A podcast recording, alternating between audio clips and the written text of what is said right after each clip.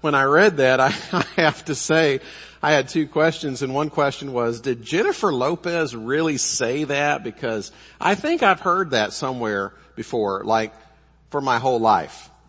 And uh, the the other question I had was, if I attach my name to an equally obvious quote, will people think, "Wow, Ernest is brainy"? Uh, so let's try this out. Uh, most of you throughout the, the whole week, you've been being told, or you've been telling other people, wash your hands or wash your hands frequently. So we could change that up a little bit. Wash with your fingers and get two thumbs up. This has been a brainy quote by Ernest Jones. You like that one? Okay, maybe not. Let's, let's just move through this pretty quickly. Uh, how about this one?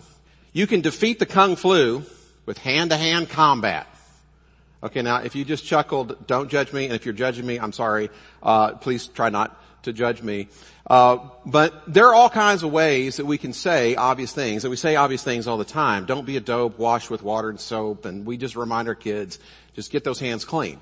Why do we remind other people of things they already know? Because they already know these things. You know to wash your hands frequently. You, you know uh, how to practice good hygiene. Why do we remind people? Why are we reminded so frequently? Here's why. Because we forget. Because we have a tendency to coast. Because we have this tendency to cut corners and get kind of lazy and get a little bit passive. And so let me just ask you this question. Why then do you think people tell you from time to time or say it in different ways, you get out of it what you put into it? Why are you told this? Why am I told this so frequently? Because we get passive, because we get lazy. We start thinking we're going to get something out of it without bringing anything to the table. And just because God has set the table, so to speak, just because He has given us a gift by His grace, the broken body and shed blood of Jesus, that doesn't mean that we don't wash our hands before coming to the table. That doesn't mean that we don't bring it. That doesn't mean that we get to just receive something passively. When it comes to the broken body and the shed blood of Jesus Christ, you receive it actively. You've got to be intentional and and open and, and, focused, which by the way, if you don't know this already, we are going to be practicing the Lord's Supper together at the end of the service. Uh, we mentioned this, I think, uh, on emails and, and midweek, but if you did not get the notice or you didn't notice that we were going to be doing this or you'd forgotten, go ahead and go to your refrigerator, get some juice, apple juice, orange juice, if you don't have grape juice or, or wine or whatever it is that you choose, and get some bread because we're going to partake of the Lord's Supper at the end. But the, the challenge here to us at the front end of the service is simple. Bring it. Bring yourself. Or, or put a little bit differently, don't expect to come away filled if you're not willing to, you know, cut the meal, put a fork in it, stick it in your mouth, chew, swallow, you gotta pick up the glass, you gotta drink, or, or speaking less metaphorically. As I'd mentioned last week, I'm gonna mention again, if you're going to get something out of the worship service, it's, if it's actually going to be a worship service, if you're going to experience the presence of God, then you need to do two things. You need to focus and you need to remain open. And by focus, what I mean is you need to give your undivided attention to God in this service. You need to behave at home the way you would if you were here in the building at 10th and Main. Whatever you do or don't do here is something that you would want to do or not do wherever you are. And, and I know for the people here, none of the people that are here are, are texting friends. They're not making phone calls. They're not folding laundry. Nobody's on a treadmill or paying attention to the kids in the back. No. This is a time where we focus. Whatever you would do here, do there. There has to be focus, but there also has to be an openness and an availability to God. As we saw last week, David cries out, Oh God, you're my God. Earnestly I seek you. And because David recognizes that God is his God, he's expecting to find God. He's expecting God to show up. He's expecting the availability of the Father because as, as Christians, we know through Jesus Christ, God's the Father. We have access to Him. He's going to come when we cry. We're going to run to Him without any hindrance. So there is this expectation that we're going to encounter God. Don't treat the service like background noise. I know that typically on television, here's what happens. We put it as background noise. We do that with our devices and, and personal devices, our iPads and iPhones and all the rest. And that's entirely normal. But because this is a worship service, we're treating the medium of television and this online presence a little bit differently. This is live. We're actually worshiping together. So focus and remain open. Do your part. Bring yourself to the table and you're going to come away filled. Now this morning we're doing things a little bit differently. So on the front end, there's this call to worship and it's actually part of the sermon because we're concerned about this question of how do I experience God? We're going to be addressing that now and we're going to be addressing that question toward the end of the service after the singing and the, you know, the, the worship and the giving of the offerings and the prayers and all the rest. At the end, before we do communion, we're going to have another message, the same length as this one. It's going to be about 20 minutes shorter because this is going to be about 20 minutes on the front end. So we'll all finish on time. But the text that we're going to go back to again today for both messages on the front end and the back end is Psalm chapter 63. So I'm going to invite you to stand out of respect for God who's speaking to us through His Word. Now, I just mentioned that whatever we do here, you should do there. And so if you're not standing, you ought to be standing. Okay? So I'm going to give you a second chance. Let's go ahead and stand out of respect for God who's speaking to us through His Word. Okay. Just so you know, there's that little camera on your, your iPad or your television set that the FBI says you gotta be careful because people could be watching you. I'm one of those people. Okay. Colin Searing, who's an expert in electronics has enabled me right now to see you and some of you are still sitting down. Just want you to know that. So one more time, let's go ahead and stand.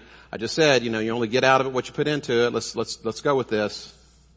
Alright. Everybody standing. Praise the Lord.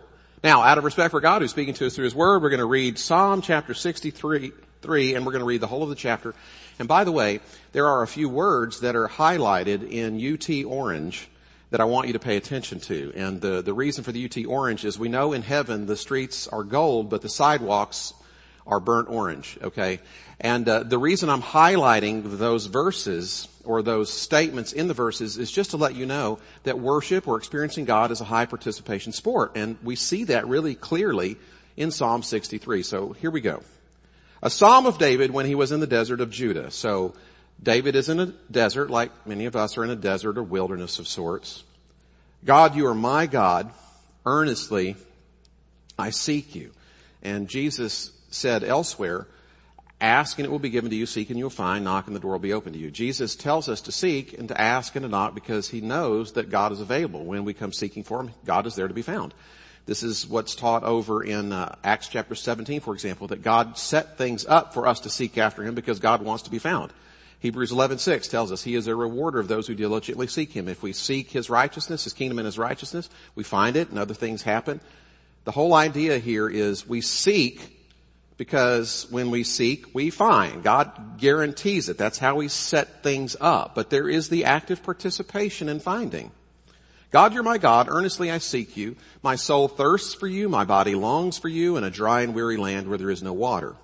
I have seen you in the sanctuary and beheld your power and your glory. You, you gotta open your eyes. You've gotta look for it. There's an activity here. Because of your, because your love is better than life, I, my lips will glorify you. I will praise you. And we're going to talk about singing and praising God in just a moment. I will praise you as long as I live, and in your name I will lift up my hands. Uh, so you have an opportunity to do this. If you're at home and you don't typically do this, well, now's a good chance. Maybe nobody else is watching except the Lord, and you can try this out. My soul will be satisfied as with the richest of foods. You wash your hands, you come and you partake, you, you eat, you swallow, you, you, you take the cup, you, you drink. There's participation in tasting and seeing that the Lord is good. With singing lips, my mouth will praise you. And some of you are saying, well, David sure does talk a lot about singing. What's the big deal about singing? Okay, we will get to that in just a second. Be patient. Hold on. On my bed, I remember you. I think of you. In Christian worship, we never set our minds aside. We're always thinking, we're asking questions, we are reasoning together. In, in, Christian meditation, you don't set your mind aside, you're always mindful in Christian meditation. That's the way we experience God, always with the mind. You love the Lord your God with all your heart, soul, mind, and strength. He says, I, I think of you through the watches of the night. Because you are my help, I sing in the shadow of your ring, wings. My, my soul clings to you. Your right hand upholds me. They who seek my life will be destroyed. They will go down to the depths of the earth. They will be given over to the sword and become food for jackals. But the king will rejoice in God. All who swear by God's name will praise him while the mouths of liars will be silenced. Okay, may God bless reading his word. You may be seated. Uh, as you can see from what we just read, experiencing God involves your participation. God wants us to participate, and part of the participation that God expects of you and me is singing. And it is, by the way, a privilege to, to sing to the Lord that He wants our, our singing. I was reminded after the first service that in, in other traditions like Islam, people do not sing to Allah. He does not want the singing. It's, it's offensive to think that you could come into His presence and sing to God and God would, would really care or that He would really want that, that we could treat Him like a lover or like a father. But in Christianity, in the Bible, we come to God and, and we sing. Why? Because God's pleased by our singing. And it ought to be enough to just simply say, God wants you to sing, so sing. In fact, if we are going to experience God for who God is as the ultimate, the one who is uh, the whole reason, then our hearts ought to be to please God. If, if we're going to experience God as God, we need to be all about God. And so if God says sing, we sing. It's not that complicated. Now, some of us are saying, oh, wait a second. If praising God, experiencing God involves my singing, well, I'm not so wild about that because I'm not a good singer. Okay, I get that. Uh, I'm not a great singer either. Uh, some of you are not great singers. I, I believe you. I, I, rem, I remember s- sitting next, next to some of you. Okay, I get it. But if you don't like to sing, here's what you can do. Turn up your television. Uh, we've got the gain turned up about 50% higher than normal. So if you turn up your TV or your personal listening device, you can drown yourself out or you can drown out the other people that you're with, but you can sing. And some of you are still saying, but I don't know, that just feels a little bit weird. Listen, it's not as weird as, as it may seem at first because this is not pre-recorded, okay? This is live. Okay, this, this is happening right here in this moment. So as you're singing, you are singing with, with Alan in a moment and with Kendall and you're participating together with, with Mark and, uh, Aaron and Sarah on the instruments and I'm singing and there's a handful of other people who are here executing the service. You're singing with us and you're singing with other people as you're singing with us. We're not all gathered in the same place, but we are in this moment actually together worshiping the Lord. You don't have to pretend as if this is happening. It's actually happening. And that's why this is a high value to us to do this live so that we can worship together and not pretend that we are. Now some of you are still thinking, wait a second, um, okay, I, am not that wild about singing and this is still sort of weird and isn't singing just one of those things that we put on the program because that's what religious institutions do and you have to have it on there and then you just kind of get past it and is it really that important? Yes, it is important and it's not just a thing we do. It's a thing we do because it's significant and here's why it's so important. Singing in many respects is where darkness and light intersect. Um, when the light of God penetrates our darkness, the best response is singing. And when we are in a dark place and we want to encounter the light of God, we sing. Because God has designed us in such a way that when the light of God and the darkness of our moment or the darkness of our loneliness or isolation or depression intersects with God, there's singing. When God and our darkness collide, we sing. And it's significant. And David understood this. Most of us, I think, intuitively understand this. You go over to Psalm chapter 42 and 43 because they actually go together. You find that David is singing, but he's singing in a cave. Now, why would he sing in a cave? It's, it's dark. It's lonely. It's depressing. Well, that's exactly why you sing. If you want to experience the light of God, you, you sing. It's important. And so if you're not going to sing as, as God wants you to, you also need to recognize that for yourself, you are missing out because you need this. You have to have this.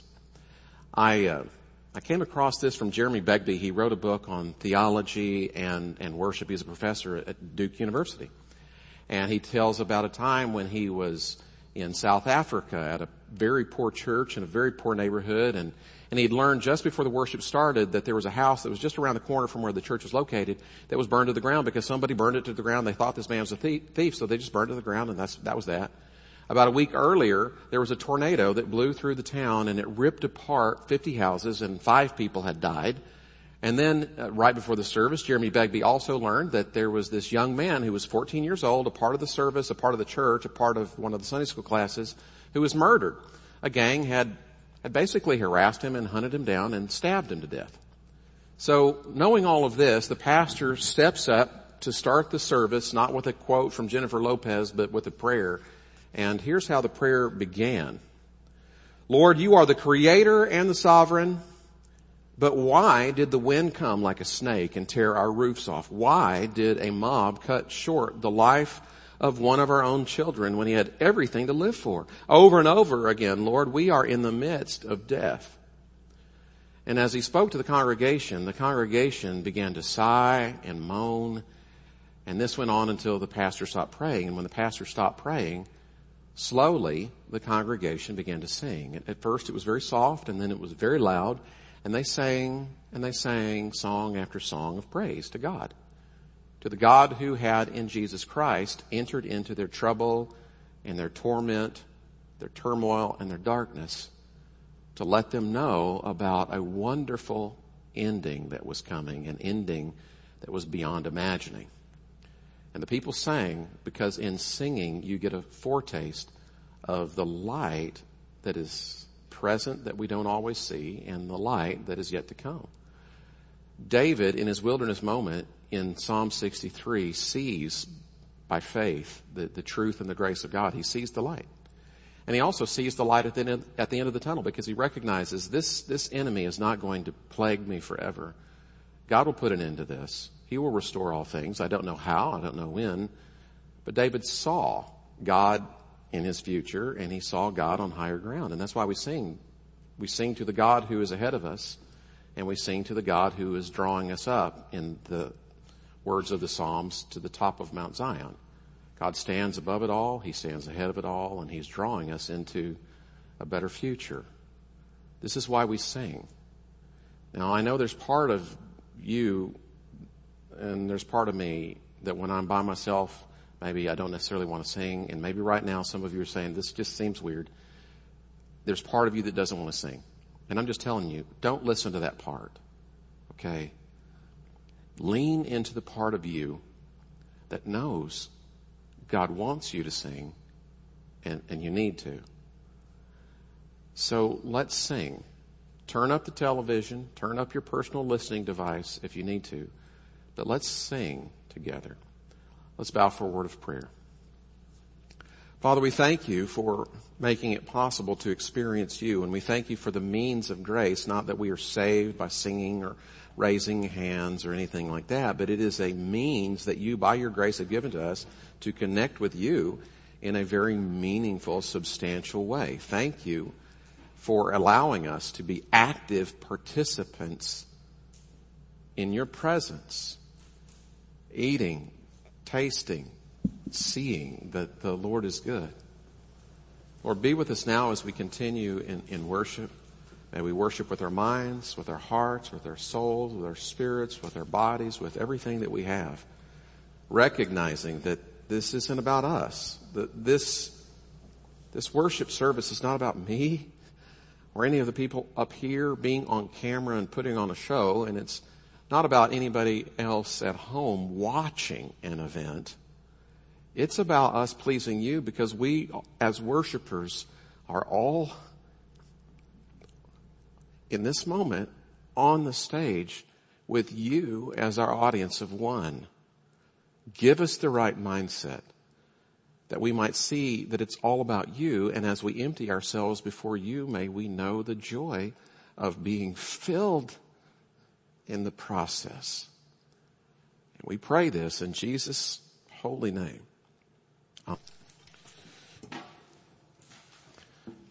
Thank you, Alan. As uh, some of you may have noticed, uh, we didn't uh, pass a plate. Uh, you can give online. It's relatively easy to follow, but just go to the website, follow the instructions. Uh, we do appreciate uh, so much your faithfulness in this time of sheltering in place. Uh, the question that we've been asking and hopefully answering is how can how can I experience God in my life in a in a powerful way? And this is a really an important question. It's not an academic question because some of us are in a place like David, uh, which he was in the wilderness here. He was in a cave over in uh, Psalm 42, which by the way, uh, one of you out there actually texted me and said the reason he sang in a cave is because the acoustics are better in a cave. Now I don't know that that's actually a scholarly interpretation and I won't tell you who was texting during the service, Eric, Dorothy. Uh, but anyways, uh, see, it's not academic. We, we want to experience God in our places of darkness and trial and tribulation. And so this is an incredibly re- relevant question. How do I experience God? Uh, but just to review really, really quickly, uh, what does it mean to experience God? Because people will define experiencing God differently. Uh, and so let's just go at it like this. You know that you're experiencing God when you're treating God as the end in and of himself. When you're relating to God as the ultimate end, as the one who is supremely relevant, so relevant that your life revolves around Him, not His life revolving around you, then you know you're relating to God for who He is. And unless you relate to God as the ultimate end in and of Himself, then you're just not going to be, uh, you're not going to be experiencing God. You're going to be relating God like a tool. Uh, you're going to be relating to God like a means to an end, but God is not a means to an end. You don't relate to God like a donut lady and expect to actually experience God. You're experiencing the donut lady or somebody else who's just a means to an end. And, and here's what I mean by that. Last week I'd mentioned in the sermon that when I was in South Texas, when Gene and I were down there and we planted a church, this is about 20 years ago, uh, for a time our church had a physical location next to a, a, a coffee and donut shop, and I wanted to patronize the the neighbors.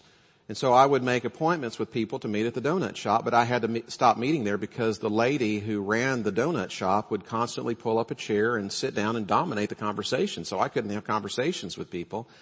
So I quit going and I never had the heart to tell her, listen, I'm not here for you. you're just the, you're just the means to the donuts. I'm, I'm not here for you. I'm here for the people at the table. I'm here for the atmosphere. I'm here for the coffee, but it's not about you. You're just a means to another end. Sorry. I thought we had a business contract here, not a personal one. Now, some people unfortunately relate to God like that. It's not a personal relationship. It's more like, God, you're a means to an end. I'm here for the strength. I'm here for the power. I'm here for the positive uplifting experience. I'm here to meet people. I'm here to network, but I'm not really here for you. And so I'm just here for the maple ice donuts, you know, the good tasting coffee. I'm here to meet with some friends. But God, I don't want you to pull up a chair to my table and start dominating the conversation and I'm surely not here for you to dominate my life. If that's your attitude toward God, you're not experiencing God because God's not a means to an end. He's the destination. And if you're relating to Him as a means to something else, then something else is, is your true God. It's not God. Now the question then is, well, how do I, how do I relate to God like this? How do I, how do I experience God in my life if I can't, or let me put this up. Go ahead and put it on the screen because I think this is worth people writing down if you're at home. You experience God only to the degree that you relate to God as the end in and of himself. To the degree that you're relating to him as a means to an end, you're not actually relating to God. Now sometimes people are on kind of a scale or we're in process. We come like little children using God like, oh, you know, God give me that close parking space and we name it and claim it and then God comes through for us and we go, yay, thank you for that close parking spot or for an upgrade on my iPad or whatever it is that you're claiming and using God to get to.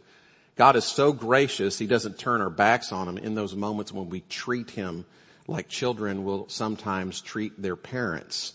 You're just the, the pocket uh, with the money in it or something. We still love our children. God still loves us, but you're not going to be experiencing the Father's love uh, unless you're treating Him as the Father who truly, deeply loves you. Okay, so how, how do we experience God in our lives. The text that we just read gives us several clues, and one of those things is you have to know that God has given himself to you before you'll ever find your life in him. That is to say, we love him because he first loved us. It's not safe for us to give ourselves wholeheartedly to God until we see what is represented by the by the juice and the bread. And until we see that God has unreservedly given himself to us, we are not really in a safe place to give ourselves unreservedly to him. The table says, God has held nothing back from you. And so you should hold nothing back from Him. You, you can be safe in holding nothing back from Him. And until you see that, you're not going to experience God for who He is with unreserved uh, passion for you and the unreserved passion in response. Now, we spent some time on that last week. We don't have time to go backwards. Let's move forward. uh, the next thing that is so important for us to understand if we're going to experience God is we have to be actively engaged in the experience of God. Uh, you see this. That was largely the point of the first part of this service, the call to worship, and that is David is engaged. You you sing, you you praise, you lift your hands, you behold, you think, you consider, you remember, you rejoice, you eat, you partake. There's an action that takes place, a focused, intentional, open action that takes place in order to know God. In fact, it all goes together actively being engaged and knowing God for who He is because if God were just a, a tool, if God were just a, an afterthought, if God were just the white noise in the background, then it would be entirely appropriate for you to not be actively engaged. But if God is the point, if He is the one that you're after, of course you're going to be act- actively, thoroughly engaged. It'd be like going out on a date and, and, and, this person is the one. So you're going to focus on them. You're going to look into their eyes. You're going to speak to them. You're going to listen when they talk and you're not listening for the next thing you're going to say. You're just actually into them and, and you ask questions. You're not texting other people. You're not Instagramming. You're not checking, you know, updates on the stock market. You're actually into this other person because they're not the afterthought to the degree that God is not an afterthought to you, you're going to actually actively be engaged. And we can put up the next quote on the screen because maybe it's helpful to you. You'll never experience God in your life as long as you relate to God as the background noise of your life. We see this with regards to David experiencing God. Like, God, you're my God. And he says, earnestly I seek you. Now some translations will say eagerly I seek you, but we all know that earnestly is a much better, much stronger word. But whether you're talking about early in the morning or if you're talking about being passionate and enthusiastic throughout the day, the way in which we seek God says a lot about how we value God or who we deem God to be. And if He is the one that you are pursuing, if He is the destination and not the bridge, you're going to be actively engaged. Which is why it's kind of an insult if if, the, if while you're in a worship service, you're doing multiple other tasks that are really unrelated, and I was just kind of kidding about the texting because we're engaged here. But if you're actually doing things that are not connected to, to the worship service, you are in that moment communicating something to God and something to yourself about God's unimportance. That He's not supremely relevant, that your life doesn't revolve around Him, that He needs to revolve around you, and when you're good and ready, God can do something for you because your life is mainly about you. It's not about him. So active engagement says something positive. Passive disengagement says something entirely negative and it will send your life down a trajectory in a very, very negative way. So sometimes I kind of feel like when it comes to tuning in, not just to this, but like Christian broadcasting in general, if that's just the background noise, it'd be better off if we were listening to something else, frankly. We need to be focused in a Bible study. We need to be focused in a worship service that communicates something. So if you want to experience God, number one, you've got to recognize that He has given Himself to you and then you'll find your life in Him. And then number two, you've got to be actively engaged in the experience of God. But beyond that, number three, we also need to address this whole concern of appetite. Okay, let me explain what I mean by this. Uh, let's put the next quote on the screen. One of the ways that you know you found God is you develop a spiritual appetite. Now this seems a little strange, but oddly enough, one of the indications that God is drawing you to himself or that you're in a relationship with God is you feel like you're too far from God and that you actually need to move closer. It seems a little strange for David to say, Oh God, you're my God. Like God, you've given yourself to me. You've made yourself obligated to me. I have a relationship with you. You, you've held nothing back from me and I'm seeking you. God, you're my God. And we say, God, you're my father. I'm in your life. You've adopted me as your son and I'm still seeking after you. Do those two things go together? That doesn't actually seem to go, seem to go together if you're thinking about an object. If you find an object, a thing, like I was just looking for the bread, I was looking for the plate. Okay, found it. Seeking's done. Why is the seeking done? Because this is just an object.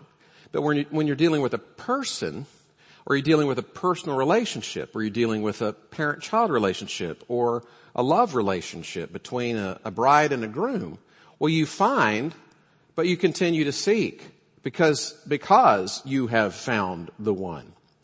let me put it to you like this. Several months ago, I was talking with John Lawton and uh, he came by the office and said, Ernest, uh, you might know that I've been dating this, you know, wonderful lady, Sid, and, um, and I love her. She's wonderful. She's beautiful and I just, I want to know more and I want to experience more and I, I want to explore life with her and what do I do? And, and I said, well, you need to get married. Let's do that by the end of the week.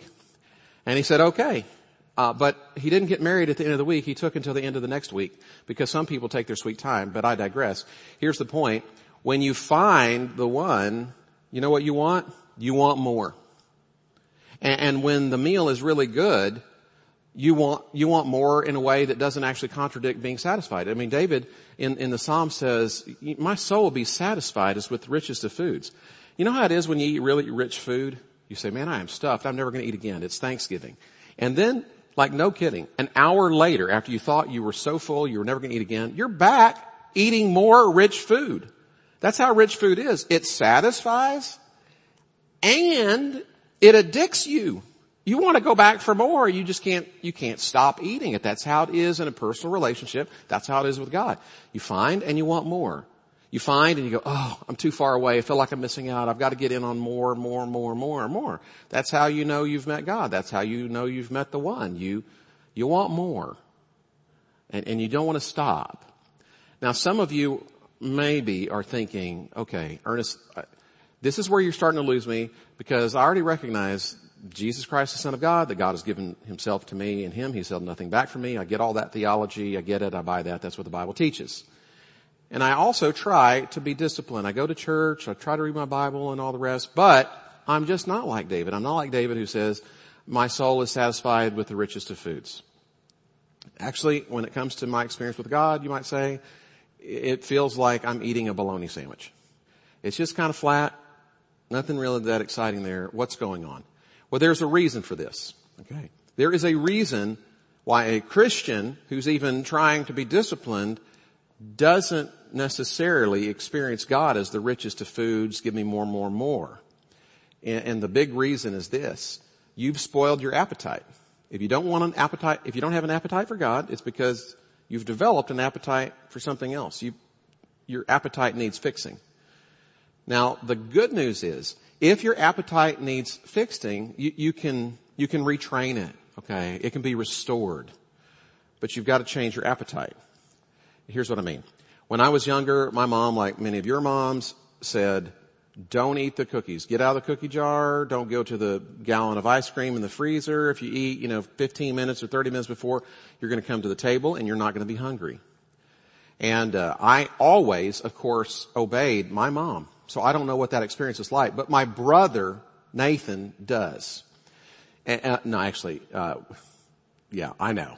You know. Shame on you people. You got your hand in the cookie jar, you came to the table, and you know what happened? Here's what happened. You were not hungry. And your mom was not happy. You know why your mom was not happy? Two reasons, and they're good reasons. One, your mom knew you needed what was set on the table. She know, she knows your body needs the protein and it needs the vitamins and it needs the fiber and all the stuff that's in good, healthy meals.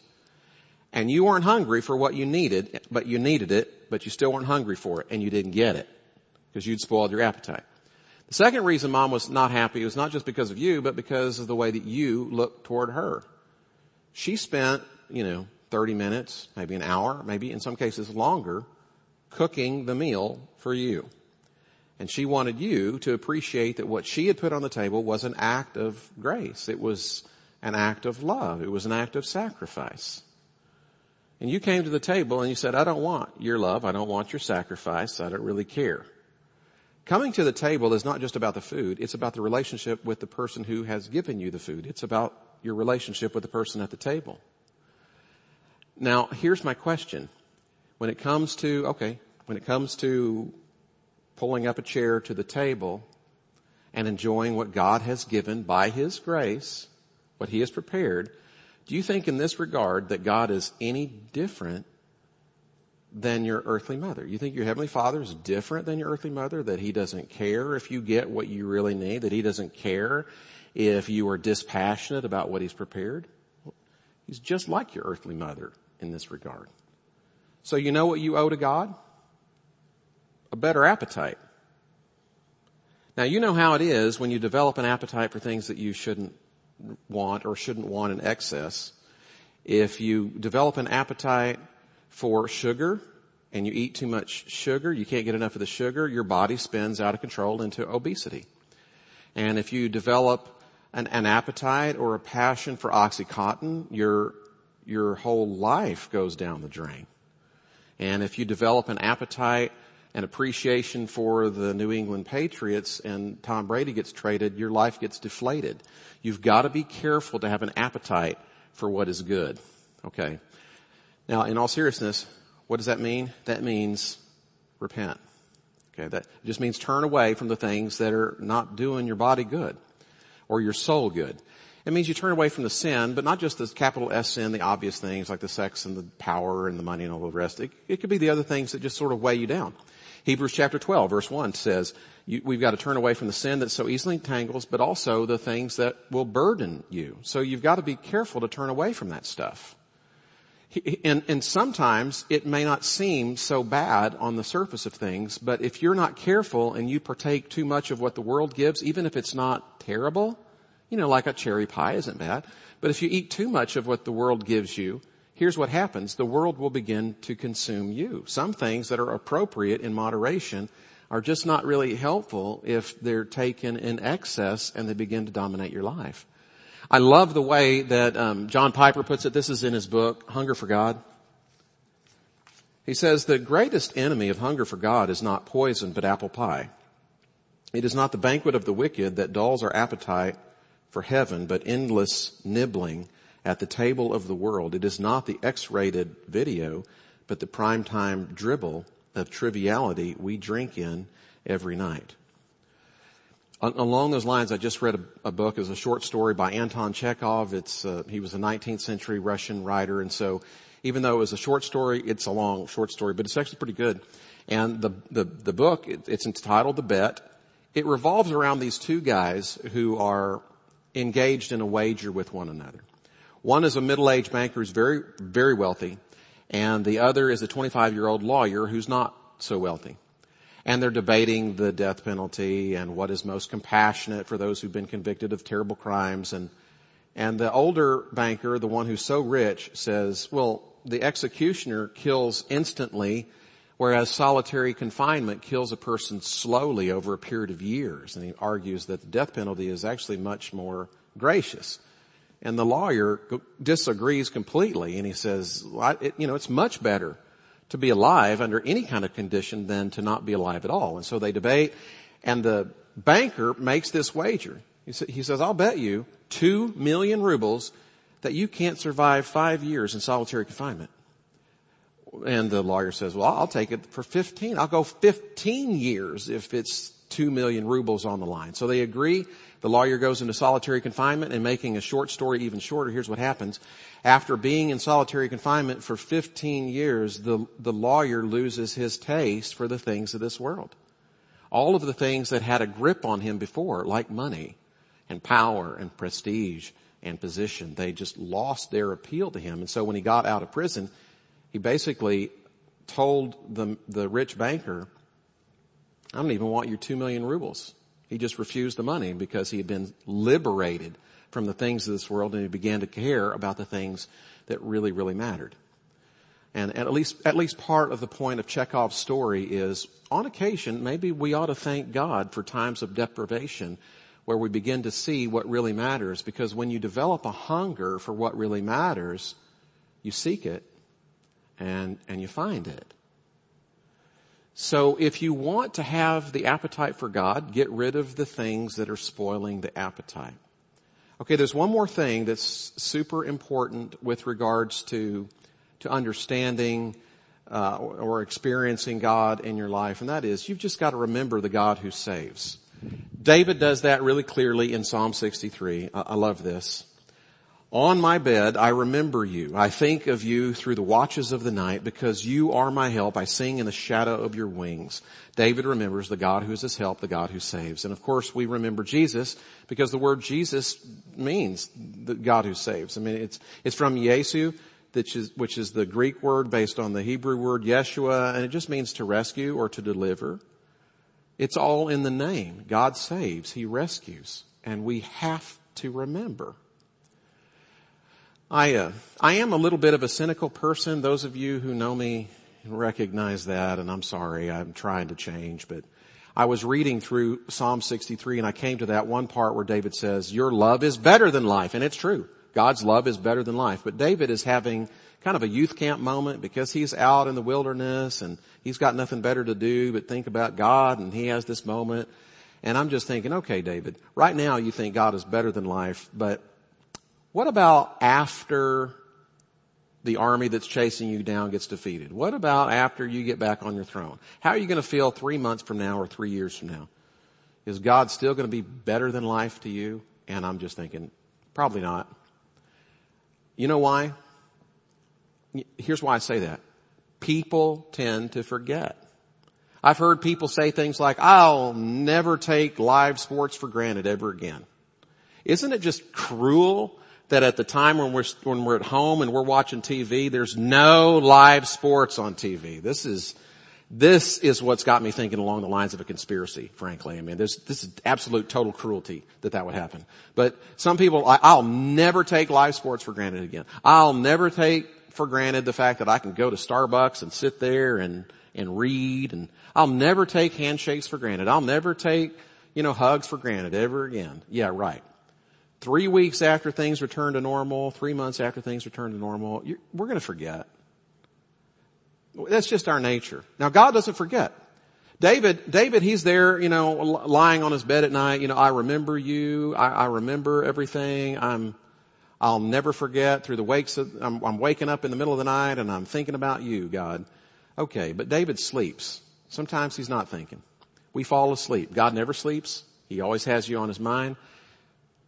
And even though we forget him, God doesn't hold that against us. What God does is he says, remember. So Jesus knew the tendency of his disciples to forget.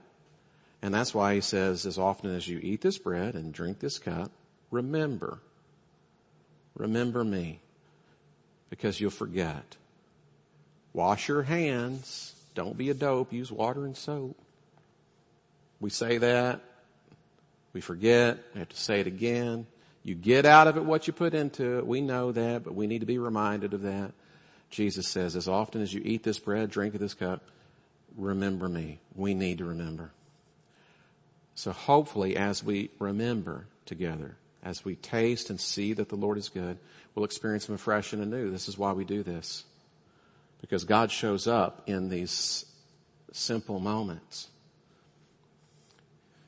when we remember. We don't just remember that God has given everything to us. We don't just remember that He never lost His hunger and thirst for us. We, we don't just re- remember that God had an appetite for you and me that defies all reason.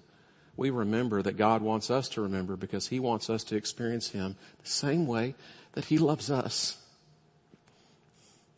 It, it just doesn't get any better than this. Let's bow for a word of prayer before we partake of the elements together. Father, thank you so much for the love that you've given us, the price that was paid. We know that we have sinned, we've fallen short, but Jesus Christ came and he lived the life we should have lived and then he died the death we should have died.